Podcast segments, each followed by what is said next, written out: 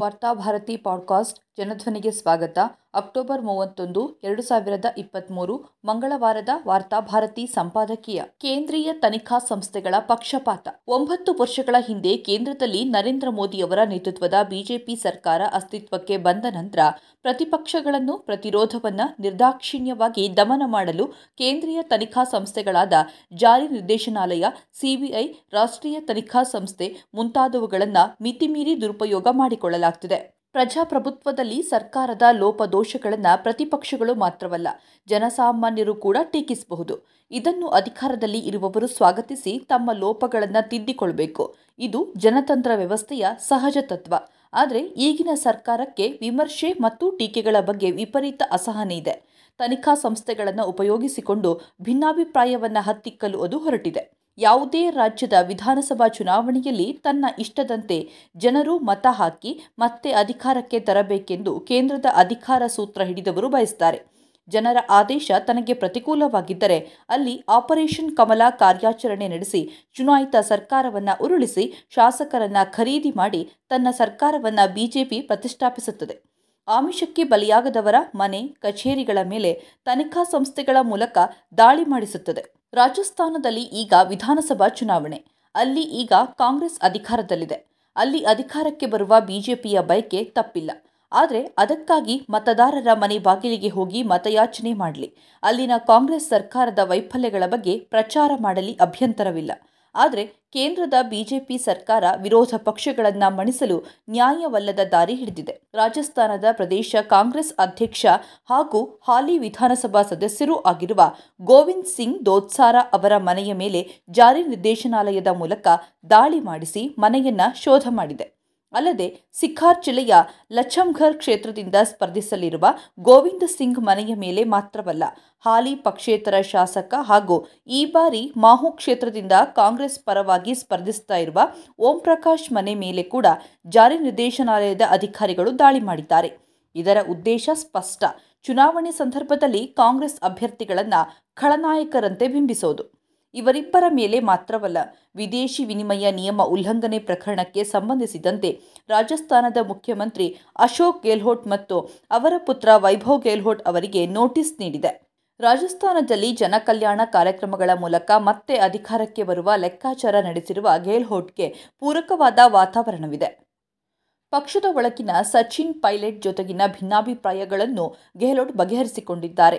ಇದಕ್ಕೆ ತದ್ವಿರುದ್ಧವಾಗಿ ರಾಜಸ್ಥಾನದ ಬಿಜೆಪಿ, ಕರ್ನಾಟಕದ ಬಿಜೆಪಿಯಂತೆ ಒಡೆದ ಮನೆಯಾಗಿದೆ.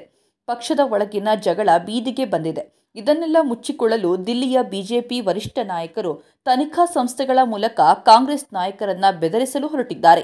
ಭ್ರಷ್ಟಾಚಾರವನ್ನ ಬುಡ ಸಮೇತ ಕಿತ್ತು ಹಾಕಲು ಈ ಐಟಿ ಮತ್ತು ಇಡಿ ದಾಳಿ ನಡೀತಾ ಇದೆ.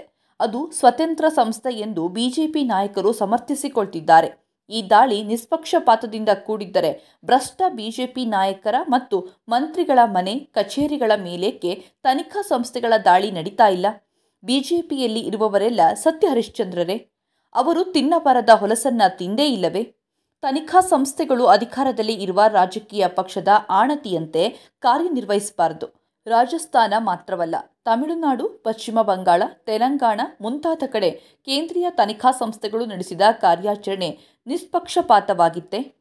ಇತ್ತೀಚಿನ ಹತ್ತು ವರ್ಷಗಳಲ್ಲಿ ಚುನಾಯಿತ ಸರ್ಕಾರಗಳನ್ನು ಉರುಳಿಸಲು ನಡೆದ ಭಾರೀ ಪ್ರಮಾಣದ ಪಕ್ಷಾಂತರದ ಲಾಭವಾಗಿದ್ದು ಯಾವ ಪಕ್ಷಕ್ಕೆ? ಮಧ್ಯಪ್ರದೇಶದಲ್ಲಿ ಚುನಾಯಿತ ಕಾಂಗ್ರೆಸ್ ಸರ್ಕಾರವನ್ನು ಉರುಳಿಸಲು ಇದೇ ತನಿಖಾ ಸಂಸ್ಥೆಗಳನ್ನು ಮೋದಿ ನೇತೃತ್ವದ ಬಿಜೆಪಿ ಸರ್ಕಾರ ದುರ್ಬಳಕೆ ಮಾಡಿಕೊಳ್ಳಲಿಲ್ಲವೇ?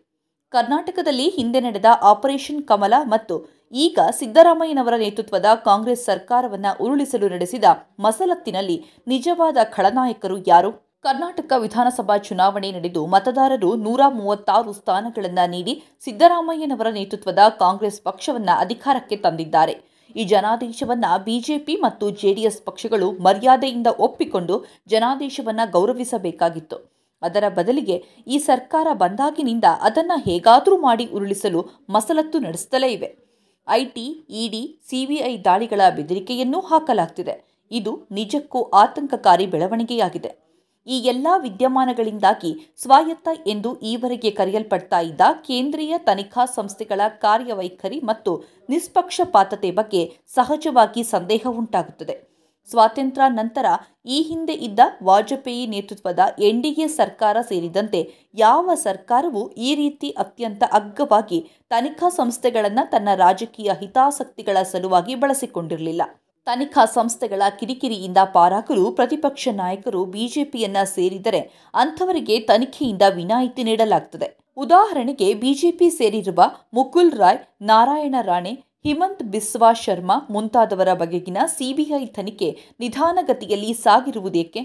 ತನಿಖಾ ಸಂಸ್ಥೆಗಳನ್ನು ಮಾತ್ರವಲ್ಲ, ಚುನಾವಣಾ ಆಯೋಗದಂಥ ಸ್ವಾಯತ್ತ ಸಾಂವಿಧಾನಿಕ ಸಂಸ್ಥೆಗಳನ್ನು ಮೋದಿ ನೇತೃತ್ವದ ಬಿಜೆಪಿ ಸರ್ಕಾರ ತನ್ನ ರಾಜಕೀಯ ಹಿತಾಸಕ್ತಿಗಳ ಸಲುವಾಗಿ ಬಳಸಿಕೊಳ್ಳುತ್ತಿಲ್ಲವೇ? ಇದಕ್ಕೆ ಕೊನೆ ಯಾವಾಗ? ಇದೇ ಪರಿಸ್ಥಿತಿ ಮುಂದುವರಿದರೆ ದೇಶದ ಪ್ರಜಾಪ್ರಭುತ್ವ ವ್ಯವಸ್ಥೆ ದುರ್ಬಲವಾಗಿ ನಿರಂಕುಶ ಆಡಳಿತ ಬರುತ್ತದೆ ಎಂಬುದನ್ನು ಮರೆಯಬಾರದು.